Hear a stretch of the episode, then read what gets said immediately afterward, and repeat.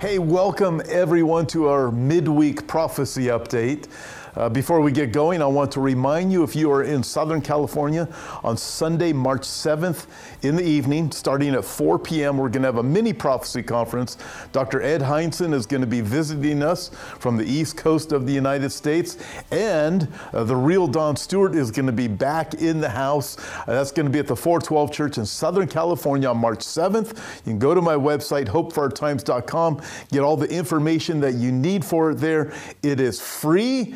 It's first come, first seated. It's going to be a great time again, uh, March 7th. And also mark your calendars for this.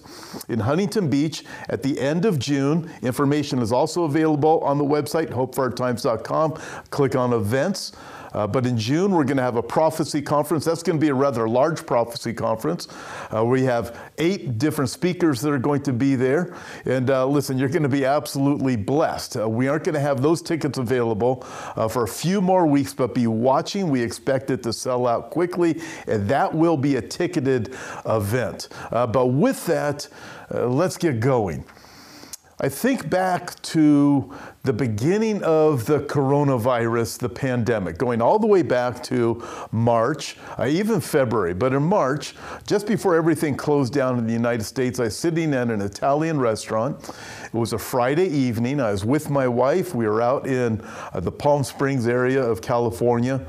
And we went out for dinner, and I'm looking at everything. And like you, I pay attention to what's going on with the news. I'd already been paying attention to the coronavirus, began that in December of 2019. So I'm watching and I'm saying, you know what? Things are about ready to get really bad. I'm listening to the news that day and that week. Things are getting ready to close down. I knew they were, and I'm and you could sense the difference. The restaurant was completely packed. People are laughing and smiling. I'm sitting with my wife at the table and I looked at her and I said, I feel like we are on the deck of the Titanic watching the band play. They're not realizing what is coming. And then we fast forward from there. Here we are, almost a year into the lockdowns, and we look at the various things that are taking place.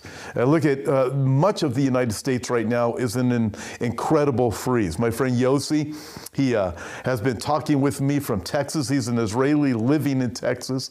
He said he's never experienced anything like this in his life. And then I have friends that are in different parts of the United States where they're in the significant sub zeros, and many of you you are probably in those areas.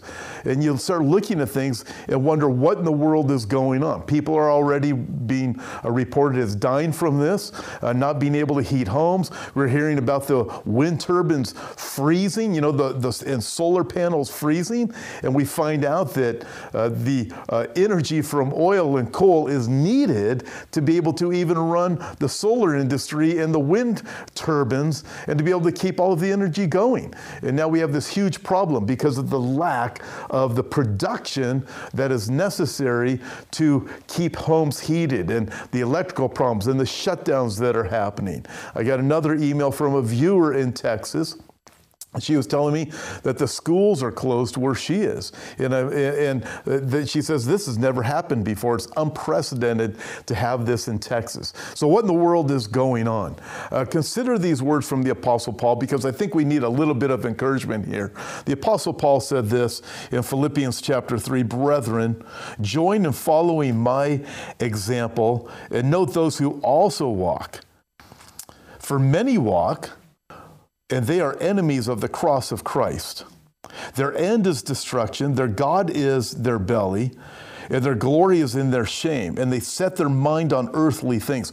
Uh, that's them. But then he says this But our citizenship is in heaven, from which we also eagerly wait for the Savior, the Lord Jesus Christ, who will transform our lowly body that it may be conformed to his glorious body according to the working by which he is able even to subdue all things to himself. Therefore, my beloved and longed for brethren, my joy and crown, so stand fast in the Lord, my beloved.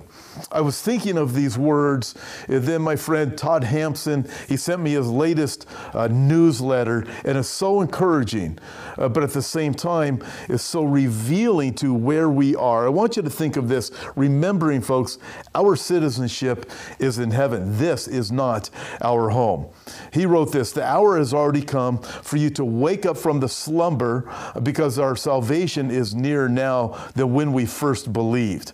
The night is nearly over, the day is almost here, so let us put aside the deeds of darkness and put on the armor of light, as we quoted Romans chapter 13.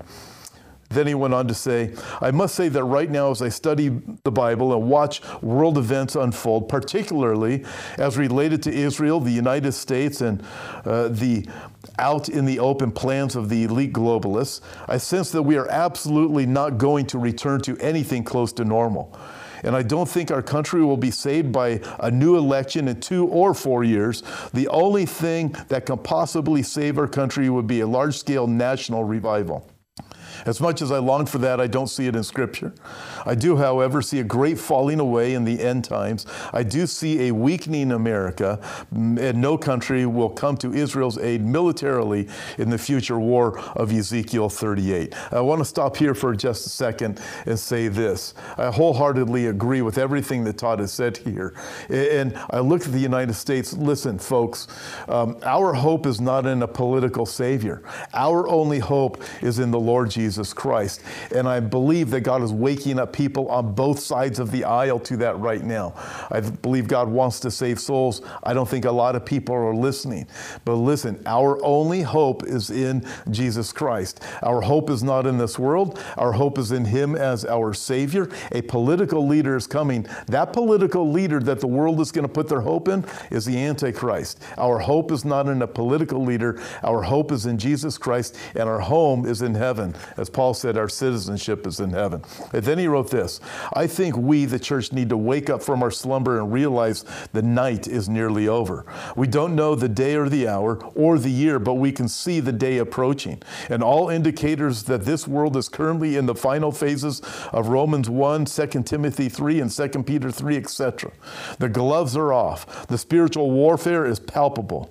The low level persecution of true Christians has begun and will intensify. The falling away is accelerating. Deception and great delusion are oozing their way through every open crack. The tidal wave of evil builds builds just beyond the event horizon.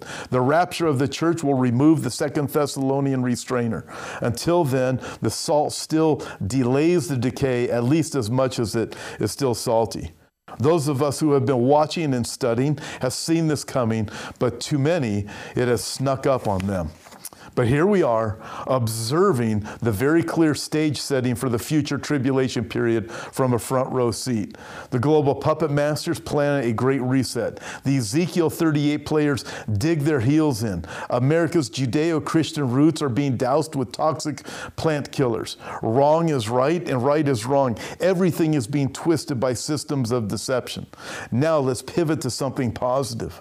You and I were called to this time. God sovereignly placed us here. He loves us. Generations of believers have longed to see what we see. We must rise to the occasion. We literally have nothing to fear. Even as we watch our beloved country begin its slow implosion, we must remind ourselves that this is not our home. We are citizens of another country. We can also take comfort in the fact that most, the most likely candidate that will collapse our beloved country and with it the world is the rapture of the church. Uh, therefore, let's take the time we would have spent worrying and fretting and use it to share the gospel like never before. While the great global revival uh, many long for will come after the rapture and during the tribulation period, it will be during the most difficult time earth has ever seen.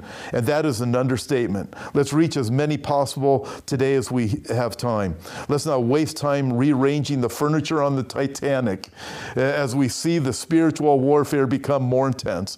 Let's focus on the rejecting fear and filling up the lifeboats so people can be secure now and for eternity. With those words, I say amen. Listen, what an encouragement. Listen, Todd Hampson, the newsletter uh, from the newsletter that I just wrote, He's now on our website. You can go to our website, hopeforourtimes.com, click on the featured articles. You'll find this on there, and you're going to see a lot of other articles from uh, some of the people that you would like to read, and we'll keep posting those. Our website's new. I know it's going to be a blessing to you, but most of all, we need to keep looking up. Listen, our citizenship is in heaven, our hope is in the Lord Jesus Christ. It is not in a political Savior. Jesus is our only hope, and let's do this. The only thing that we can really take with us to heaven is people. People who have been saved by the gospel that we have given to them. Let's give the gospel out to as many people as we can. We can store our treasure in heaven in various ways uh, with money and doing good things and being a blessing to other people. However, the only thing we can literally take with us again is other people. Let's get the gospel out there. Jesus is coming. We see all of the signs. And until then, then, keep looking up. God bless. Thanks for listening and being a part of this week's podcast. Before you go, I'd like to invite you to visit our website, hopeforourtimes.com, and check out the many resources we have to offer. On our website, we have books, DVDs, and daily news articles that will always keep you up to date on the times we're living in. If you'd like to see the video version of this week's podcast, you can find us at Hope for Our Times on YouTube. God bless, and we'll talk to you next time.